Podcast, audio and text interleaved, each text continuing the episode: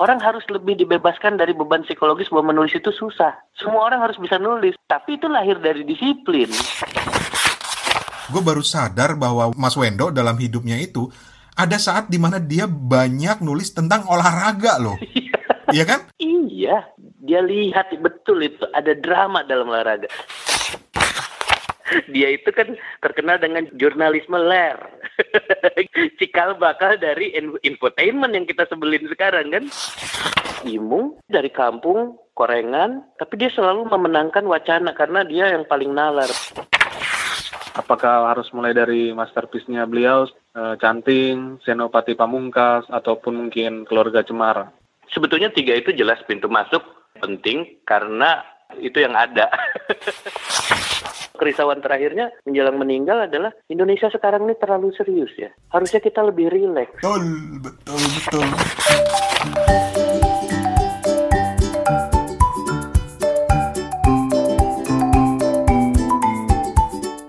Hey there, apa kabar? Assalamualaikum.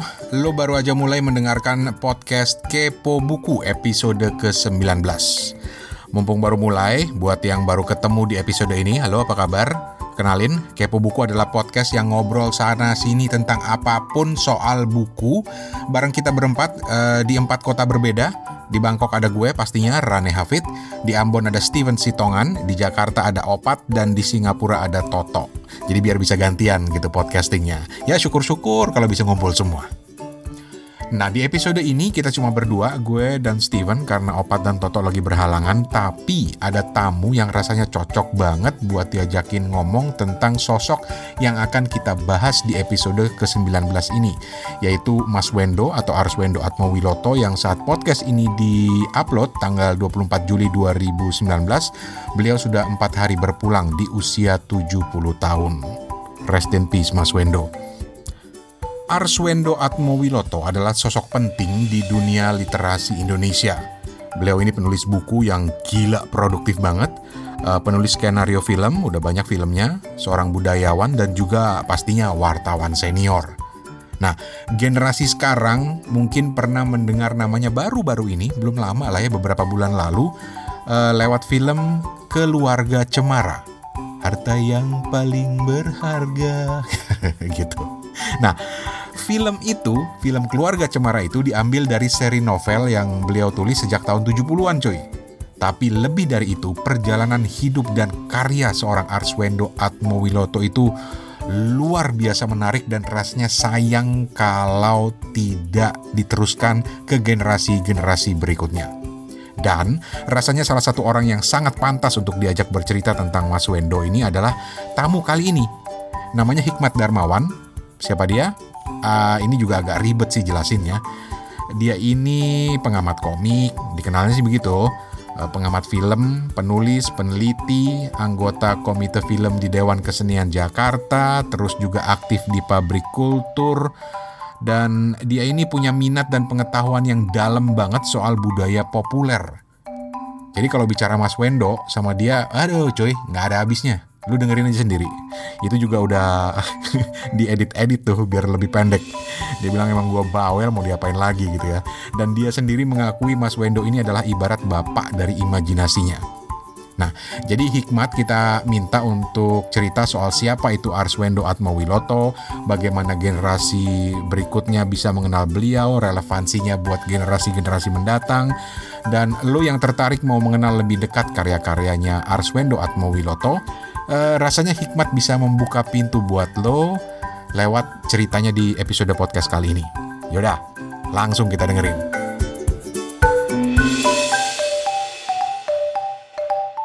Kita akan ngobrolin soal Arswendo Atmowiloto. Jadi uh, mungkin gue harus mulai dan tertarik untuk memulainya dari Steven yang mungkin dia ada di era-era uh, sebelum Arswendo gitu. Hmm. Apa sih Steven yang lu tahu dari Arswendo Atmowiloto? Um, dari dari catatan harian Kompas gitu ya, dia tuh disebut sebagai orang sosok yang menjadi tonggak sejarah sastra modern Indonesia uh, seorang sutradara, seorang penulis skenario, seorang penulis yang handal juga dan concern terhadap dunia televisi TVRI waktu itu. Tapi sejujurnya ya Bang, aku uh, agak berjarak dengan karya-karya beliau karena mungkin um, paling paling dekat itu mungkin sinetron kita keluarga cemara dan yang paling terakhir aku baca cuma yaitu uh, menulis itu gampang karena waktu membaca waktu mereview buku jadi penasaran nih mau jadi penulis nih gimana sih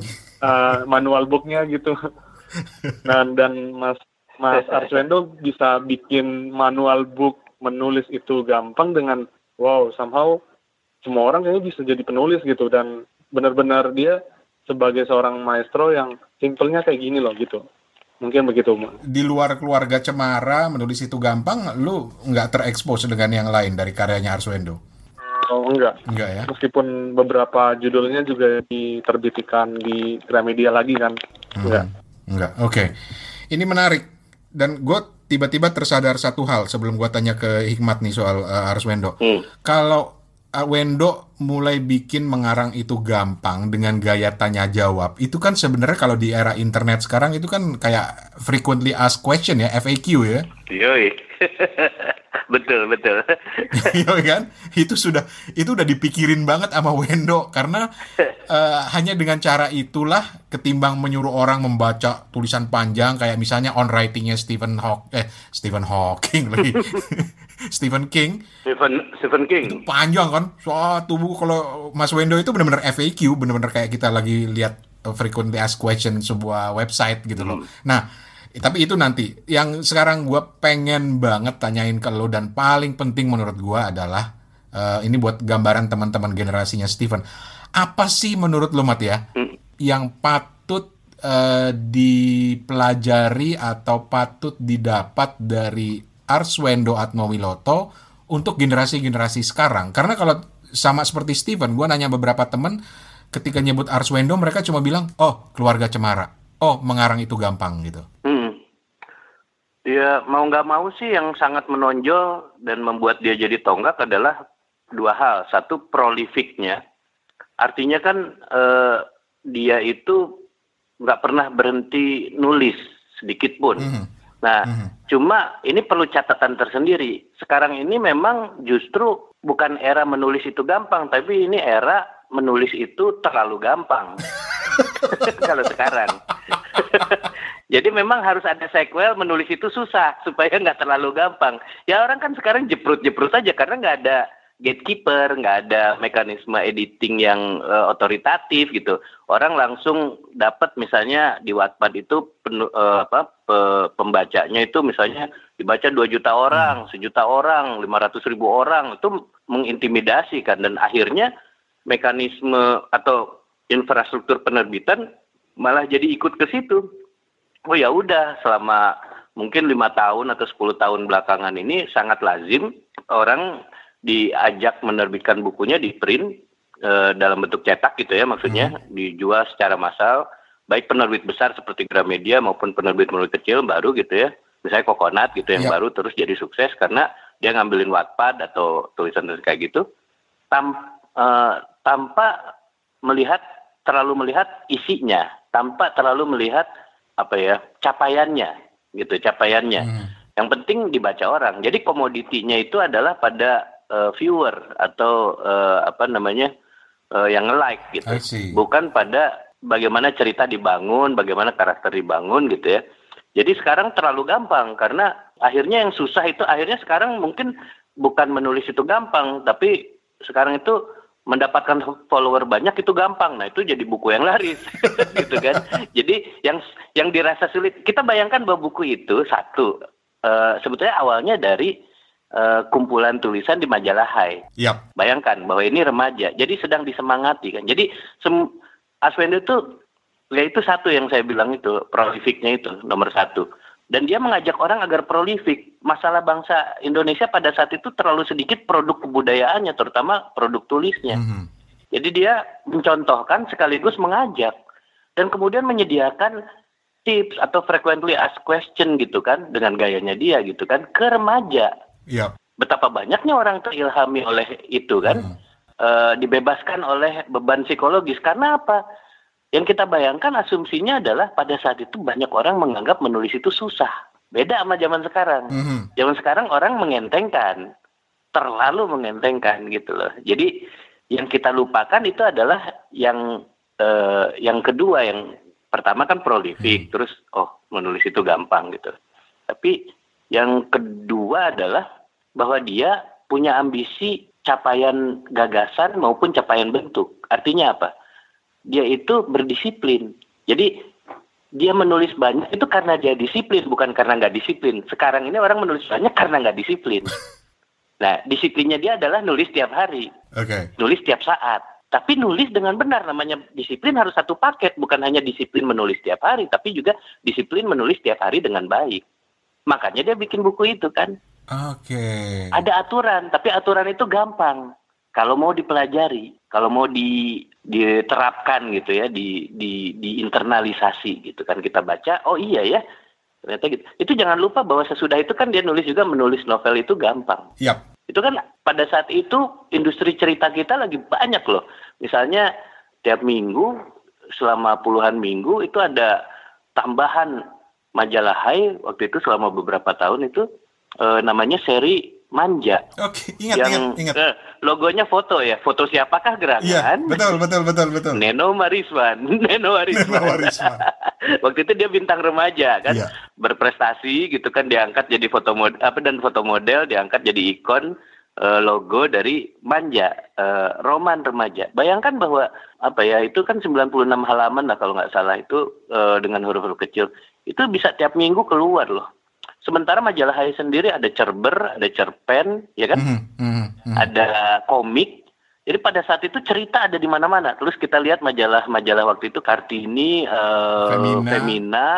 terus apa lagi Dewi, eh bukan Dewi, adalah majalah. Dewi belakangan. Ah, belakangan itu lebih ke lifestyle ya. Hmm. Tapi tahun 80-an, 70 80-an sisipannya itu cerita-cerita novela-novela gitu loh. Yoi. Dan kemudian nanti diterbitkan jadi buku. Jadi kita tuh banyak sekali cerita dan bahkan pada saat itu Wendo bilang kurang. Orang harus lebih dibebaskan dari beban psikologis bahwa menulis itu susah. Semua orang harus bisa nulis, gitu loh.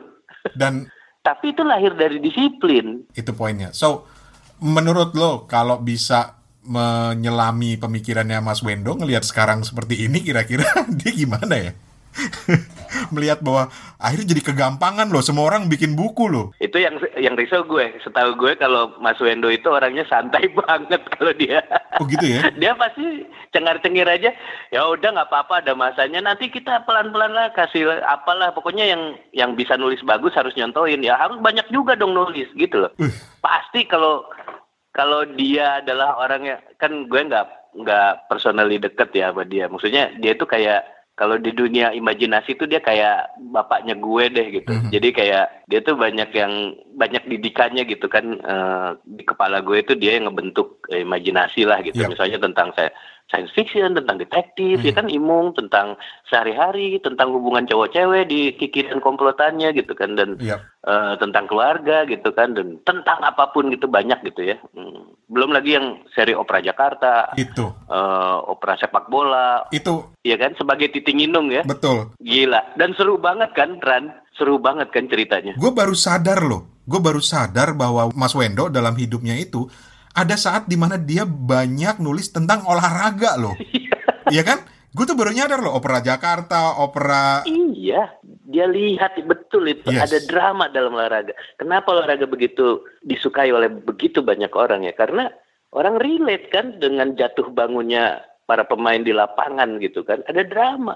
Contohnya kan ada ini kan opera bulu tangkis ya. Hmm. Eh, kalau kita lihat bulu tangkis pada saat itu ya, itu kan dimulai misalnya salah satu laporan pertama majalah Tempo yang sangat dibicarakan itu kan laporan laporan tentang siapa itu pemain bulu tangkis perempuan itu yang dia itu eh, apa ya kalau nggak salah terkilir atau apa gitu pas lagi menerima cemesan terus judulnya kan krak ada bunyi gitu kan Mhm. nah itu yang nulis Gunawan Muhammad loh eh kebayang betapa lekatnya budaya olahraga tapi dari segi dramanya gitu kan Yoi, ya itu ditangkap sama gila ya? ya namanya Mas Wendo ya dia Dapat aja lagi. Iya, dia makan pengamat yang baik gitu loh. Jadi dia olah aja untuk persisnya sebetulnya kan kalau kita bisa bilang itu dia eksploitasi aja. Cuman kan kata eksploitasi Iya, itu konotasinya iya, iya. buruk ya. Tapi dia eksploitasi aja dalam arti korek aja sampai habis Betul. gitu kan. Bulu tangkis lah kita dapat, tinju lah kita dapat gitu kan. Sepak Betul. bola lah. Jadi kalau buat teman-teman yang baru kenal Wendo itu eh,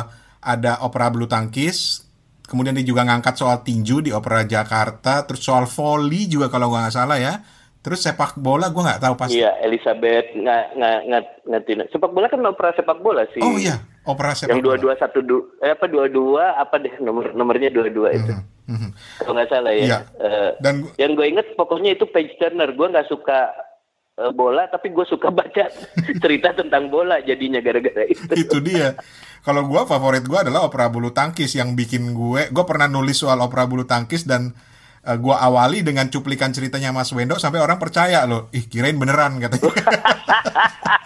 iya, jadi itu seru. Tapi itu anak zamannya kan, artinya hmm. uh, mungkin pasar sekarang uh, apa ya bicara lain lah, minta yang lain. Tapi sebetulnya iya. Gue percaya efek rumah kaca kan pasar bisa diciptakan. Nah, gue selalu percaya sebetulnya apa yang dibawa atau yang dihasilkan oleh Wendo lepas dari bahwa ada gaya bahasanya yang kemudian terasa outdated ya, terasa uh, hmm. jadinya kuno gitu. Tapi uh, di sisi lain gagasannya tuh tetap perlu sih muncul gitu loh. Oke. Okay. Gagasan dia itu masih relevan sampai sekarang. Salah satunya kan yang diceritakan oleh sebagian temennya itu termasuk Romo Muji itu kan bahwa salah satu pesan terakhirnya itu kan atau kerisauan terakhirnya menjelang meninggal adalah Indonesia sekarang ini terlalu serius ya. Harusnya kita lebih rileks. Betul, betul, betul. Gitu loh. Nah itu sesuai banget sama misinya pabrik kultur menerbitkan bukan perawan Maria kan relaksasi beragama. Uh. Ini maaf maaf bu, bukan jualan tapi cuman menunjukkan atau jualan juga nggak apa-apa ya. Apa. Tapi maksudnya menunjukkan bahwa apa Wendo itu sampai sekarang sampai menjelang wafatnya pun masih relate banget, masih terkait banget, terkoneksi banget sama masalahnya bangsa ini. Sayangnya mm -hmm tidak banyak media sekarang nampung karena kebanyakan terpukau oleh follower lah. Iya, betul.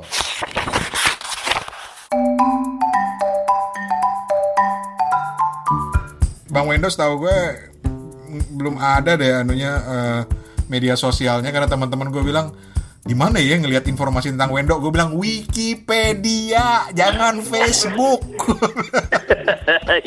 Minimal Wikipedia. Minimal karena ternyata gue lihat-lihat lagi gitu untuk me, apa membangkitkan apa ya beberapa ingatan gitu tentang data. Lagi-lagi banyak yang tidak memuaskan juga. Terlalu hmm. kecil ruang di Wikipedia untuk menampung apa yang pernah Betul. dicapai oleh Wendo. Nanti kita Betul. bikin daftar deh apa aja yuk kita kita daftar deh apa aja capaiannya karena banyak sih banyak sih yang nggak nggak tertulis di uh, Wikipedia ini karena singkat sekali anyway yeah. Iya. uh, gue mau balikin ke Steven lu kalau ngebiarin gue sama Hikmat ngomong mat uh, Van itu hmm. era kita mat uh, iya, Tapi iya, iya. apa yang mungkin menarik buat lo atau ingin lu share atau ingin lu tanyain ke Hikmat soal uh, Arswendo Atmowiloto? Um, yang pertama mungkin dari karir jurnalis beliau apa yang bisa dipelajari gitu, Mas Hikmat? Iya, iya, iya. Nah, eh, gue rasa sih gini ya, sebagaimana secara keseluruhan sikap etis dia untuk rileks gitu dari awal dari dia dari kampung datang ke Jakarta dan menaklukkan Jakarta sehingga ada satu titik sebelum dia uh, ditahan karena tuduhan menista agama itu dia pegang berapa ran? Ada mungkin kayaknya ada sampai 40 media ya dia pegang. Dia lahirkan dari dia. Iya, iya, iya, dia dia raja kan? media kan? banget kan dulu kan? Raja media waktu itu dan uh, apa? Gramedia kehilangan jelas karena uh, banyak sekali ragamnya juga gitu. Jadi dia bisa menghidupkan apa yang properti yang udah lama mati juga gitu loh. Nah, mm -hmm. sebetulnya ini dia jenis kadang-kadang eh, bahaya juga ditiru karena dia jenis jurnalis urakan. Karena kan di dalam dirinya sudah ada disiplin ya. Jadi dia hmm. keluarnya itu nyentrik dan urakan itu enteng buat dia. Eh, dia nyuruh orang urakan, bebasin aja gitu kan. Makanya pada tahun 90-an misalnya dia dia itu kan terkenal dengan jur, jurnalisme ler gitu kan yang cik, cikal bakal dari infotainment yang kita sebelin sekarang kan betul betul nah setelah jurnalisme ler ditahan terus keluar lagi dia lebih hati-hati tapi pakai bilang kalau nggak salah jurnalisme kasih sayang jadi itu selengeannya dia gitu jadi dia sebagai jurnalis udah beyond dari basic jadi dia udah melampaui basic, dia udah relax. dia kan hmm, hmm, ini apa namanya urakan deh. Nah, sayangnya kan orang dapat kepingan-kepingan hasil akhirnya aja, jadi mungkin agak riskan ya kalau sekadar begitu. Jadi yang kita perhatikan sebetulnya ini sih kalau kalau gue bilang sih, uh, dia itu seorang jurnalis yang bisa memberi nilai padahal yang tidak bernilai yang dianggap tidak bernilai oleh masyarakat. Okay. Gue kasih beberapa contoh. Satu misalnya TV itu dia ada periode di mana kan waktu itu orde baru ya. Iya. TV cuma TVRI kan. Betul. Apa yang mau dikaji cobaran kita kuliah komunikasi gitu kan bacanya di luar Amerika lah gitu segala macam. Dia itu iseng satu kali menarik juga ya ngamatin. Padahal TVRI kan uh, kelom pencapir, hmm. beritanya banyak hmm. gitu kan mainstream dan diawasi langsung oleh pemerintah kan supaya jangan macem-macem, jangan nakal-nakal bang banget gitu. Oma Irama kampanye buat P3 langsung dilarang muncul betul, di TVRI, di band gitu kan. Rendra apalagi kagak masuk dah gitu kan. Hmm. Terus dia tetap aja, tapi seru loh TV ini. Terus dia merhatiin aja selama berbulan-bulan dia datang dengan topik yang macam-macam misalnya berapa kali uh, Soeharto muncul dalam sebuah berita wajahnya gitu. Terus itu jadi tulisan dan dia melakukan itu tiap sore, tiap malam yang dia lihat dia beri makna dengan cara dia tuliskan. Dianggap penting gitu loh. Dibikin tabelnya. Jadi satu buku pelopor tentang kajian TV Indonesia. Bahannya cuma TVRI yang siara yang siarannya resmi. Coba coba yang itunya tuh yang penting tuh. Maksudnya jurnalisme ler dan jurnalisme infotainment segala macam itu memang dari dia. Tapi itu lahir dari apa ya kelebihannya dia gitu loh. Maksudnya dia udah melakukan banyak hal yang lain terus ya udah tapi yang lebih penting dia tuh jeli melihat hal-hal yang tidak dianggap penting menjadi penting. Contoh lain tentu saja komik. Mm-hmm. Kan dia yang pertama kali bikin seri tulisan di Kompas coba. Kompas serius banget.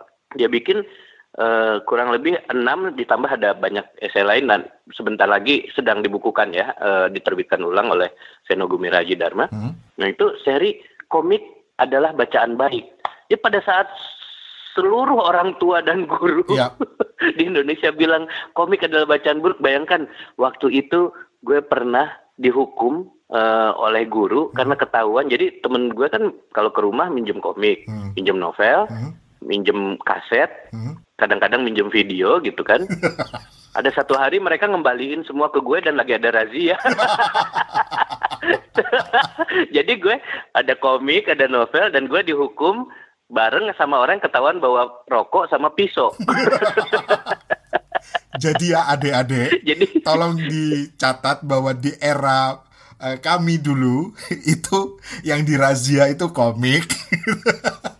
Iya, komik novel kas. itu sama ya, sama setara dengan dianggap setara dengan bahaya bawa pisau, rantai sama rokok. Sekarang kan kampanye rajin membaca. Gue rajin baca di razia juga. Gak sempet gue nakal. Gak sempet. Oke. Okay.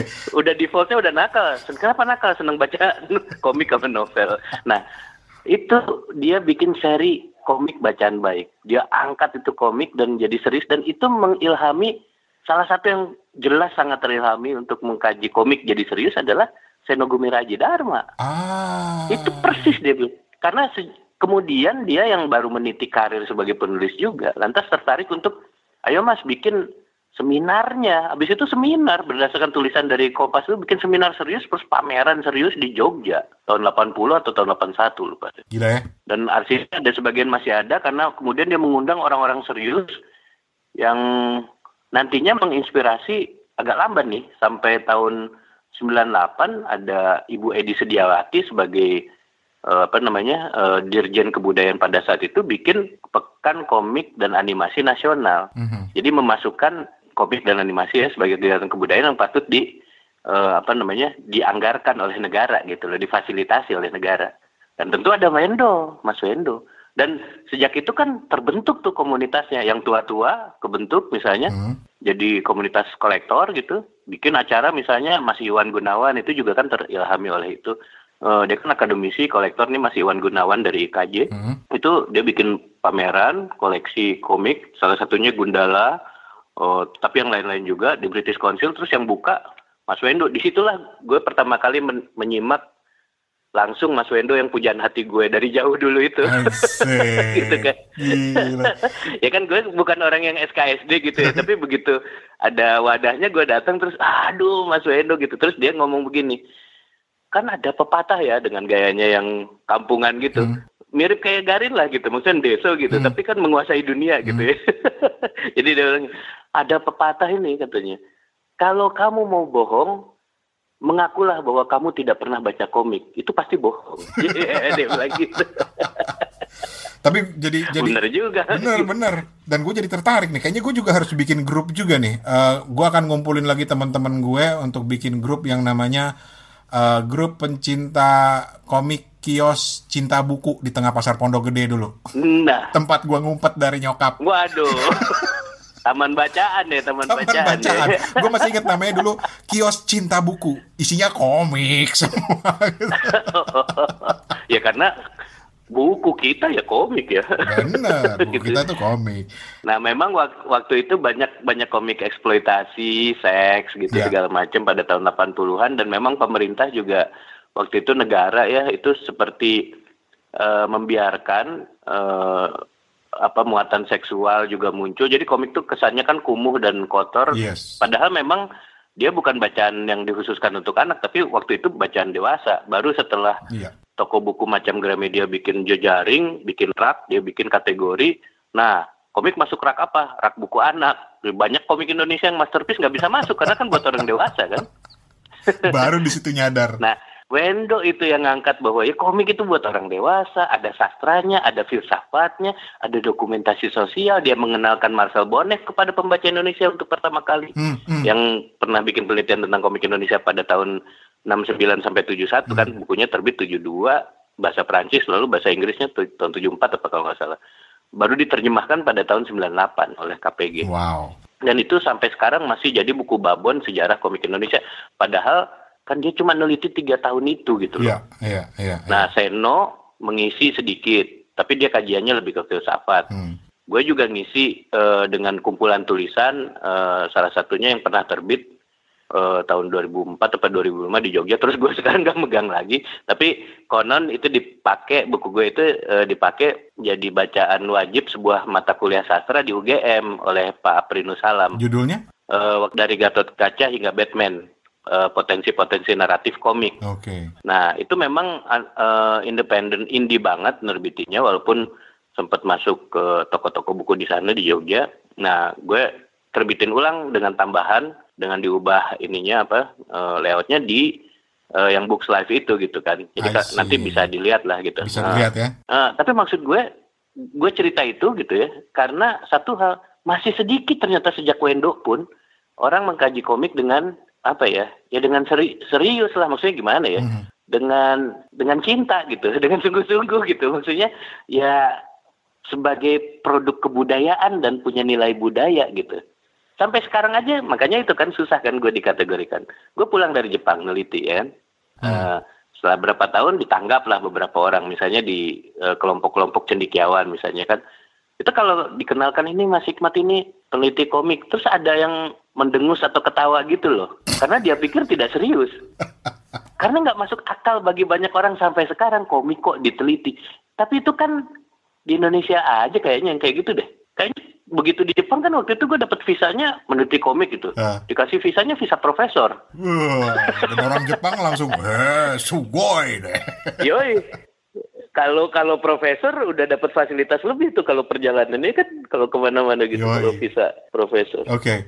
Jadi gue baru merasa dihargai eh, baik bidang ini maupun pe- eh, pekerjaan gue sebagai kritikus itu di luar. Dan gue kalau kayak gini angkat topi banget sama orang kayak Mas Wendo yang tambeng aja dia dari kampung. Dan dia selalu membawa sudut pandang orang kampung juga masih ada misalnya di beberapa cerita kayak Imung. Hmm. dia kan ngelihat dia dari kampung korengan outsider tapi dia selalu memenangkan wacana karena dia yang paling nalar paling Betul. secara jernih memecahkan banyak kasus yang nggak bisa dipecahkan oleh orang-orang elit di Jakarta coba Nyohan Siang Tunggadewi eh, Suyatman ya kan kalau Suyatman gitu kan orang-orang pembesar pembesar loh itu Keren ya.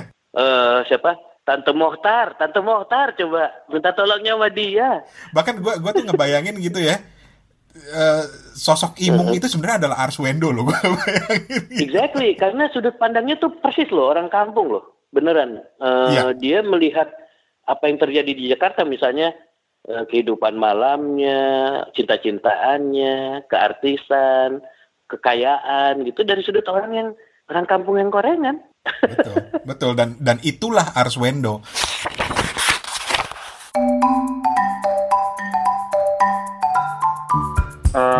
Hikmat, kita kita butuh butuh rekomendasi untuk mengerti, memahami dan kenal dengan karya Mas Wendo ini. Apakah harus mulai dari masterpiece-nya beliau seperti uh, Canting, Senopati Pamungkas, ataupun mungkin Keluarga Cemara? Ada rekomendasi Mas Hikmat? Ini menarik pertanyaannya karena uh mengingatkan jadi ada satu episode ini cerita sedikit di episode di Kepo Buku ketika gue mm -hmm. mencoba untuk memahami misalnya Harry Potter. Terus mm kemudian gue cari tanya orang-orang anak-anak yang mungkin uh, generasinya si emput anak gue gitu kan ya. Apa yang menarik dari Harry Potter dan sekarang Steven ngebalikin tuh. Mau mulai memahami Wendo itu dari mana? Sebetulnya tiga itu jelas pintu masuk uh, yang penting karena kenyataan satu hal itu itu yang ada. Ya kan? Itu yang dicetak gitu sekarang. Uh, jadi uh, gue selalu merasa bahwa um, buku mengarang itu gampang canting uh, juga apa keluarga cemara dan uh, ya itu ya buku-buku uh, itu itu adalah pintu masuk yang tersedia gitu. Dan memang layak dimasuki untuk mengenal uh, Wendo. Tapi itu dikit banget gitu, baru baru baru sedikit aja gitu. Nah, e, sebetulnya yang sudah terbit juga tapi rupanya tidak banyak yang mengambil ya di pasar ya membeli gitu. Imung. Jadi semua cerpen Imung sudah diterbitkan e, lengkap. Itu waktu itu penerbitnya Plot Point. Jadi kalau nggak salah ada empat e, jilid jadinya. Itu bisa masuk, tapi mungkin memang e, buat kitaran gitu ngelihat bukunya kan uh, hmm. desainnya kayak uh, apa ya novel Jepang gitu jadi apa sampulnya. Jadi agak di luar bayangan kita kan. Jadi mungkin kalau kita baca itu nggak nggak puas lebih baik kita nyari ke Blok M Square misalnya atau ke Facebook menelusuri mana nih yang lama-lama nih biar dapat gue ada tuh nemu uh, cukup banyak termasuk yang belum pernah dinovelkan yaitu uh, yang di apa sih namanya di seri manja gitu. Tapi itu nanti bisa diakses kalau gue udah jadi apa uh, ruang baca pabrik kultur udah ketemu gedung lagi nanti bisa diakses. Nah, ya, jadi silahkan uh, datang. Nah, artinya banyak karya-karya yang penting dari Asik. Wendo bisa diaksesnya Asik. kalau kita rajin uh, ke perpustakaan, misalnya pusat uh, dokumentasi sastra uh, eh, HB Yasin di Taman Ismail Marzuki. Mungkin kita masih nemu. Perpustakaan nasional yang sekarang punya gedung yang luar biasa keren gitu kan. Nyaman dan enak lah buat nongkrong maupun buat kerja gitu. Itu juga ada. Insya Allah ada. Atau ke Gramedia. Mm-hmm. ya kan? Ke arsipnya Gramedia. Uh, maksud saya arsipnya uh, Kompas. Mungkin kita bisa lihat juga mm-hmm. misalnya majalah-majalah lain. Nah tapi intinya adalah Imung adalah satu, salah satu entry point. Kenapa hmm Karena di samping dia uh, wendo banget dalam hal sudut pandang gitu ya, uh, uh, dia juga ini loh apa mengajak kita untuk percaya pada penyelesaian rasional terhadap masalah-masalah. Kan cerita detektif itu intinya punya keimanan tertentu pada pendekatan rasional. Masalah itu mau hantu, mau pembunuhan, mau orang hilang, mau bokeh gitu, semua diselesaikan dengan cara rasional, ya. bukan cara kedukun gitu loh. Nah itu yang men menemani kita tumbuh heran ya uh, dengan ke semacam hmm. kecintaan pada penyelesaian masalah secara rasional. More than ever, ya lebih dari kapan pun sekarang ya. itu dibutuhkan karena kita telah tumbuh menjadi bangsa yang terlalu emosional. Hmm.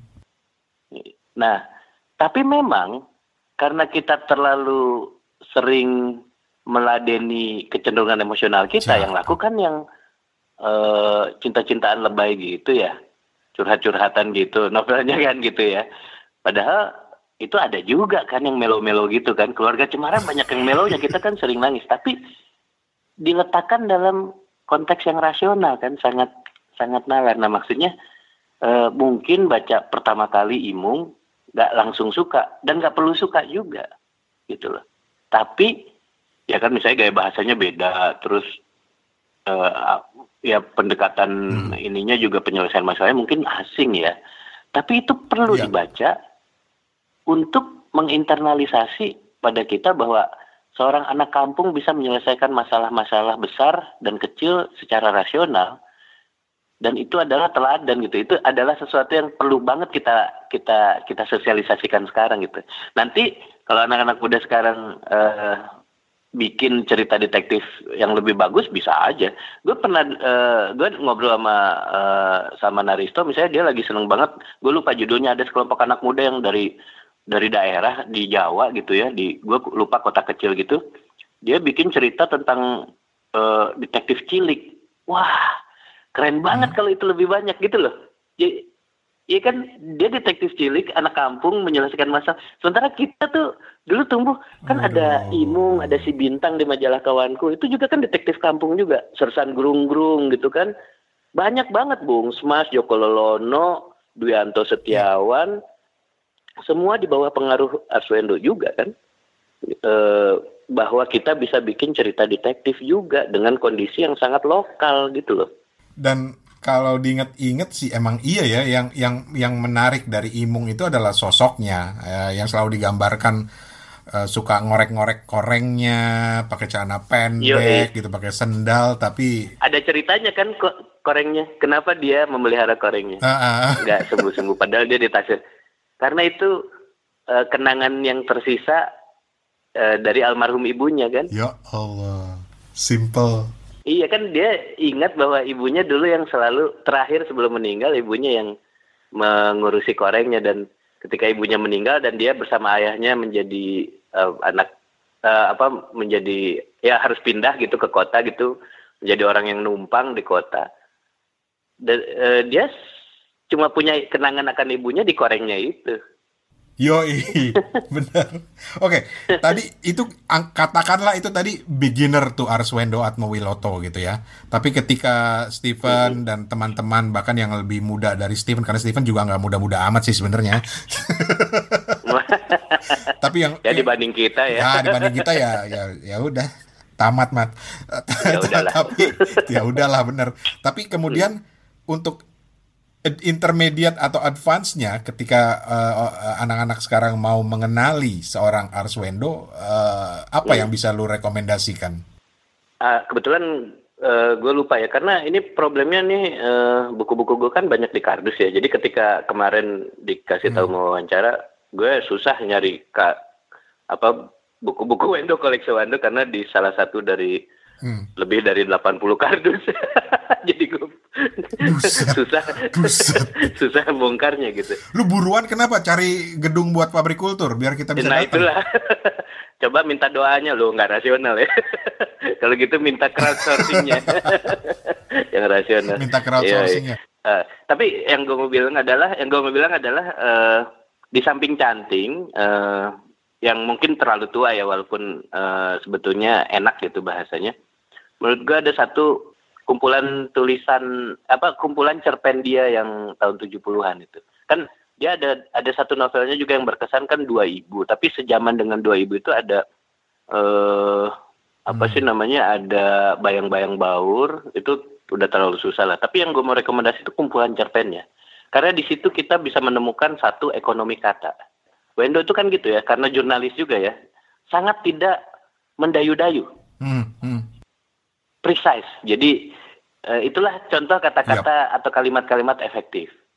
Yang kedua, situasinya Indonesia banget walaupun tahun 70-an gitu. Nah, itu sekarang ya cuma bisa diakses kalau nggak di perpustakaan nasional mungkin ya. Uh, gue belum membuktikan kalau di perpustakaan nasional ada atau enggak. Hmm. Atau ya yang jelas yang ada di uh, pusat dokumentasi sastra HB Yasin.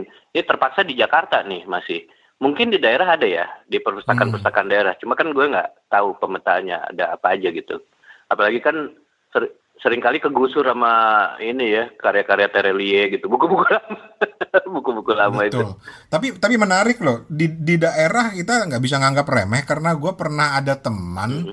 uh, pendengar kepo buku yang cerita di perpustakaan di sekolahnya Hmm. di daerah Banyuwangi Hmm, itu dia masih nemuin loh buku-bukunya Arswendo Atmawiloto. betul, betul. Jadi gue juga lihat itu di Lombok ya. Jadi kan waktu tahun 2000 berapa ya? 2013 mungkin. Gue pertama kali ke Lombok ketemu Hmm. teman-teman masih muda, ada yang SMA, ada yang ada yang kuliah, ada yang udah kerja gitu ya. Hmm. Kok minat terhadap sastra tinggi sekali dan kemudian ada anak yang masih SMA, perempuan gitu pakai jilbab, begitu dikasih kesempatan ngomong keren banget ngomongnya dan esai esainya juga udah pernah dimuat di koran gitu tentang sastra gitu. Ternyata dia terasah gara-gara eh, apa ya senang minjam buku atau baca buku dari perpustakaan daerahnya. Nah perpustakaan daerahnya itu karena nggak ada dana, nggak ada pembaharuan isi isi perpustakaan, jadi mengandalkan koleksi lama yang udah buluk-buluk. Tapi karena koleksi-koleksi lama itu memang koleksi-koleksi yang yang kita baca juga gitu kan, Wendo segala macam ada, Romo Mangun gitu kan segala macam. Akhirnya mereka malah jadi terjaga bacaannya daripada sekedar yang novel-novel gombal gitu kan. jadi blessing in disguise justru ketertinggalan itu jadi blessing in disguise karena Betul. makanya gue bilang gue nggak nggak bercanda ketika gue bilang Indonesia masa depan ada di timur karena gue menemukan justru teman-teman itu yang lebih serius menelaah, menghasilkan, bekerja, beraktivasi, gitu, apa beraktivitas di dunia literasi, sastra gitu, novel, menghasilkan cerpen, puisi, bahkan mengisi media-media nasional. Itu justru kawan-kawan dari timur. Kalau misalnya di barat mungkin adalah Riau gitu lah ada atau kawan-kawan Hmm. muda di daerah Minang gitu, Bukit Tinggi gitu masih ada tuh bro. Tapi kalau di Sulawesi, Lombok, Ambon itu malah lebih bergairah tuh kehidupan literasinya. Yoi.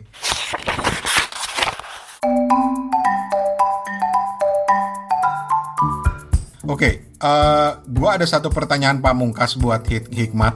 eh, Wah, ngomong-ngomong Pak mengingatkan pada Senopati. betul. Tentu saja harus baca itu. Itu dia. Senopati Pamungkas. Cuma nggak nggak nggak habis kan, Mat? Nggak tamat kan? Iya, katanya kemarin ada yang menemukan naskahnya untuk dilanjutkan, tapi nggak tahu sih itu masih rumor kali. Ya nggak tahu lah. Eh serius? Ya masih rumor sih. Karena sebagai seorang pembaca Senopati Pamungkas, gua gua gemes gitu loh. Yoi. Karena ya udah nih, mana lanjutannya? Iya. iya. tapi Dan kenapa ya Mas Wendo waktu itu nggak nggak tergoda melanjutkan ya? Wah, waktu itu kan udah masuk ke dia masuk ke TV segala itu loh, jadi penulis skenario, Hmm. jadi ahli TV, jadi sutradara gitu kan, oh, banyak banget tuh. Anyway, sebelum pertanyaan pamungkas gua buat Hikmat, eh, gua mau balik ke Steven lagi. Steven, apakah itu menjawab pertanyaan lo atau gimana, Hmm, Fen? Jadi- Untuk sebagai introduction to Arswendo. Jadi bisa bisa banget deh biar biar eh, bisa dicari Imung ya Imung terus ya mungkin keluarga Cemara jadi bakal bacaan awal deh untuk mengenal karya-karya beliau. Gitu ya. Nah, satu lagi sum- eh, Oke. sumber bacaan Arswendo yang mungkin menarik ya kalau kebetulan di Jakarta ya ke Blok M Square karena kalau beruntung bisa ketemu tuh karya-karya Arswendo dalam nama Titing Inung. Jadi yang opera Jakarta Titing segala macam masih bisa ketemu itu. Heeh. Tapi opera bulu tangkis sampai sekarang gue nyari nggak ketemu. Gua ada Ah, gila. yang yang volley juga ada gue. Tapi di dalam kardus, Ran, Ya maaf. Buruan, makanya buruan. Pabrik kultur buruan cari Eh, gedung. Bantuin dong, bantuin dong. Apa nanti eh, apa crowdsourcing lah ya. Oke, jadi buat teman-teman kepo buku yang tahu Dan mungkin yang mau mendukung atau mungkin eh, mau bikin di Ambon sekalian. Boleh bisa cabang kita bisa fasilitasiin. Tapi kalau yang eh, pabrik kultur yang ada di Jakarta kan masih koleksi gue kebanyakan. Jadi gue Hmm. belum belum bisa gue hibahkan gitu. Tapi belum bisa belum diakses rela. oleh, oleh publik. Belum sanggup. Hmm. belum sang- belum sanggup berpisah. Mm-mm. belum ini belum bisa ke lain buku loh salah ya belum bisa ke lain buku. Oke, tapi pertanyaan pamungkas gua dulu buat Hikmat adalah karena gua merasa gue sedih banget eh, dengar kabar Mas Wendo meninggal karena apa? Gue itu nggak bisa mengingat masa-masa di mana atau gini, gue nggak bisa ngebayangin masa-masa kecil gua nggak ada buku-bukunya Wendo, gue seperti sekarang kayak apa gitu loh. Gue nggak bisa ngebayangin karena gue besar dengan buku-bukunya Wendo gitu. Iya. Nah, buat lo pribadi apa sih arti seorang Wendo? Karena katanya Wendo ini banyak me mempengaruhi pola pikir generasi-generasi seperti kita sekarang. Nah, apa sih arti seorang Ars Wendo Atmo Wiloto buat lo, Mat? Ya, satu ya itu dia eh, baik langsung lewat karyanya maupun lewat media-media yang dia ciptakan itu kayak jadi bapaknya imajinasi gue gitu. Karena gue mungkin saja tumbuh dengan banyak bacaan dari luar, misalnya Enid Blyton atau Agatha Christie kan itu juga mm-hmm. ngebentuk di samping tentu saja terbitan-terbitan pustaka jaya Leo Tolstoy apa uh, Hemingway gitu ya tapi mm-hmm. dari segi frekuensi ya kekerapan jumlah gitu kuantitas gitu kan yang ada di mana-mana dari pagi sampai pagi lagi kan uh, hasilnya Wendo gitu yaitu majalah Hai gitu kan iya. uh, apa sekumpulan novel lalu kita nonton TVRI ada karyanya Wendo juga gitu loh. Mm-hmm. Jadi dia dan, ngebentuk dan dia ngebentuk juga dalam bentuk misalnya bukan hanya menikmati nih dan bahkan bukan hanya menjadi kreator tapi meneliti cerita-cerita, meneliti karya-karya populer itu adalah penting juga loh gitu loh. Itu yeah, yang dibikin yeah, yeah. Uh, apa yang di, di jadi fungsi dari majalah Hai itu antara lain gitu. Kita jadi nggak taken for granted atau jadi konsumen pasif. Itu satu yang orang sering lupakan. Sebagai konsumen budaya, kita nggak jadi konsumen pasif sebetulnya ketika baca tulisan-tulisan Wendo tentang TV, tentang komik, tentang sastra gitu. Tapi kita menjadi konsumen aktif, bahkan bisa menjadi produsen juga, dan itu semua dalam bahasa dia gampang gitu loh. Yoi. Itu membebaskan secara psikologis penikmatan sekaligus kehendak untuk me me mengkreasi gitu loh. Betul. Kalau gue harus mengingat-ingat ke belakang yang selain opera bulu tangkis yang paling berkesan buat gue, uh, karena kok gue baca buku itu kelar gue bilang gue bangga banget gue jadi orang Indonesia gitu loh. Walaupun itu cuma fiktif gitu loh, mm. ya kan? Si Bajang Kirek itu dengan prestasinya yang luar biasa gitu kan. Iya, iya. Tapi uh, ada satu hal yang juga buat gue ini mungkin terkesannya remeh tapi buat gue itu menanamkan uh, apa ya uh, semacam jiwa kecintaan gue sama negara yaitu serial Aku Cinta Indonesia. ya ampun, ACI. ACI, Aku Cinta Indonesia gitu itu. Mm. Ceritanya cemen-cemen banget kalau di cemen banget dalam konteks sekarang kan karena ya elah jauh dari anak-anak sekolah yang berseragam uh, cering gitu terus di sekolah-sekolah bertingkat gitu kan ya.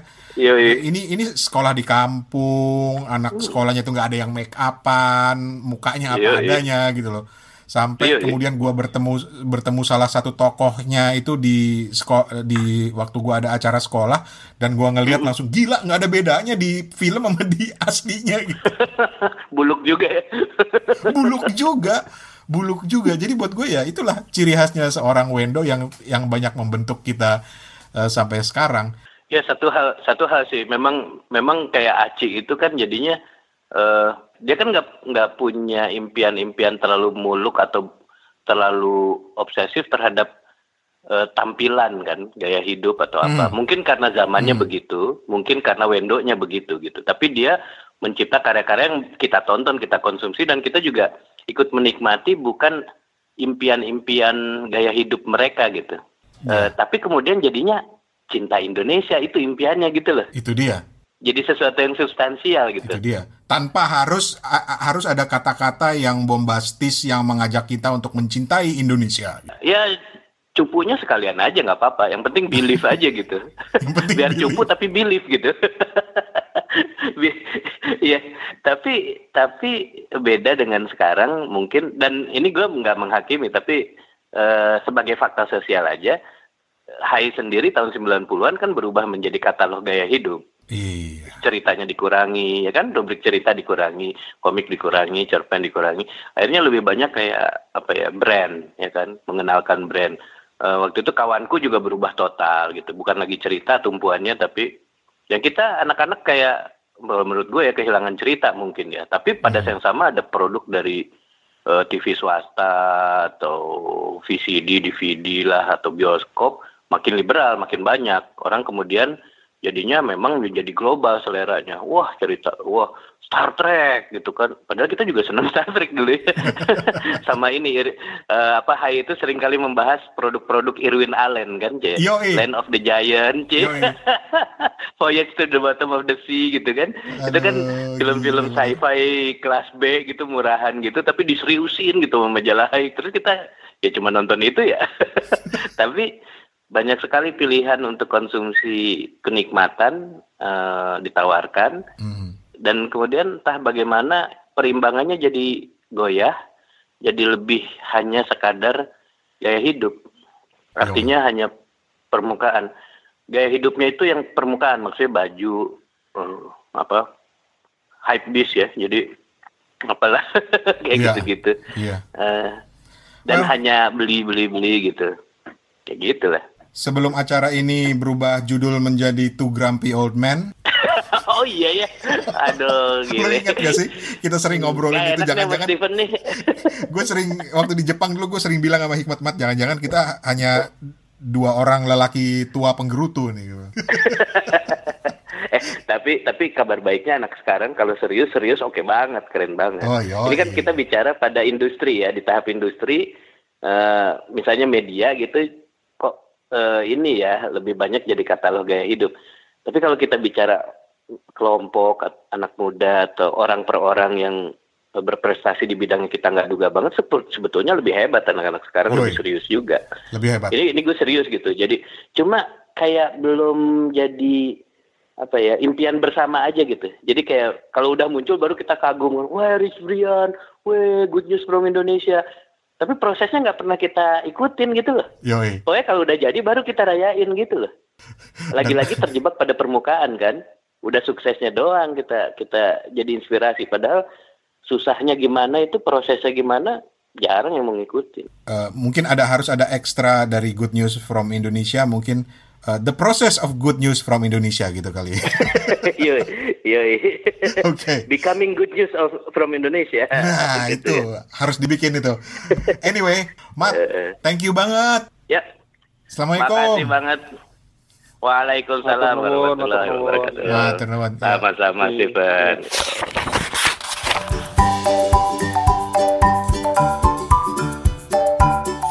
And guys, that was Hikmat Darmawan dengan ceritanya yang panjang tapi menarik. Gimana gimana? Asik kan? Asik kan ceritanya kan? Makanya Mat punya podcast biar lebih banyak lagi lu bisa cerita. Lu kan bawel. Bawel tuh harus disalurkan ke podcast Mat. Gue komporin deh aja ntar. Oh ya makasih banget uh, udah ikutan ngobrol buat Hikmat. Uh, Hikmat juga udah kita booking, kita booking dan juga nanti kita calling. Ya elah udah kayak pesinetron. Pokoknya nanti kita calling lagi buat satu episode uh, di mana dia akan cerita tentang budaya-budaya populer lainnya, tentang buku, komik, pokoknya macam-macam hal lah di seputar uh, minatnya. Hikmati rasanya kalau dikasih mikrofon aja, dikasih waktu 5 jam juga bisa kali dia ngoceh panjang lebar. Uh, lu ada komentar tentang episode ini ataupun tentang podcast ini kontak aja ke suarane@gmail.com atau WhatsApp ke 087878505012. Jangan khawatir, kita nggak akan share nomor telepon lu atau nomor WhatsApp lu ke tukang kredit atau tukang minjemin uang. Tenang aja. Jangan lupa kita tunggu juga kiriman rekaman review-review bukunya. Kirim aja ke email tadi suarana@gmail.com atau ke WhatsApp 087878505012. Oh ya, kita juga masih tunggu cerita-cerita kalian, review-review kalian, rekaman-rekaman suara kalian tentang Harry Potter. Buat episode khusus Harry Potter nanti di Harry Potter Day yang lagi kita siapin. Lengkapnya lihat aja di highlight kita di Instagram Kepo Buku, at Kepo Buku. Cari aja highlight yang judulnya Harpot, Harpot.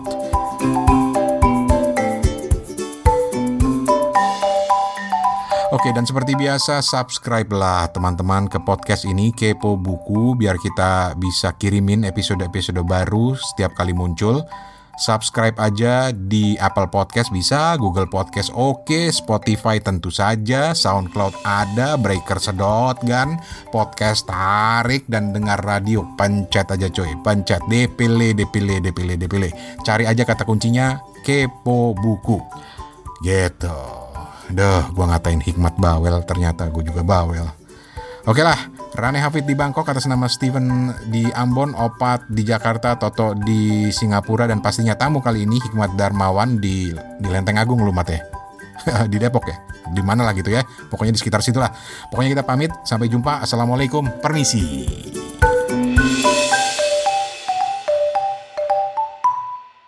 Harta yang paling berharga. Duh, ukulele gue mana ya? Neng, ukulele bapak di mana ya? Oh, senarnya putus ya sudah. Harta yang paling berharga adalah keluarga. Uh, masih ngerekam.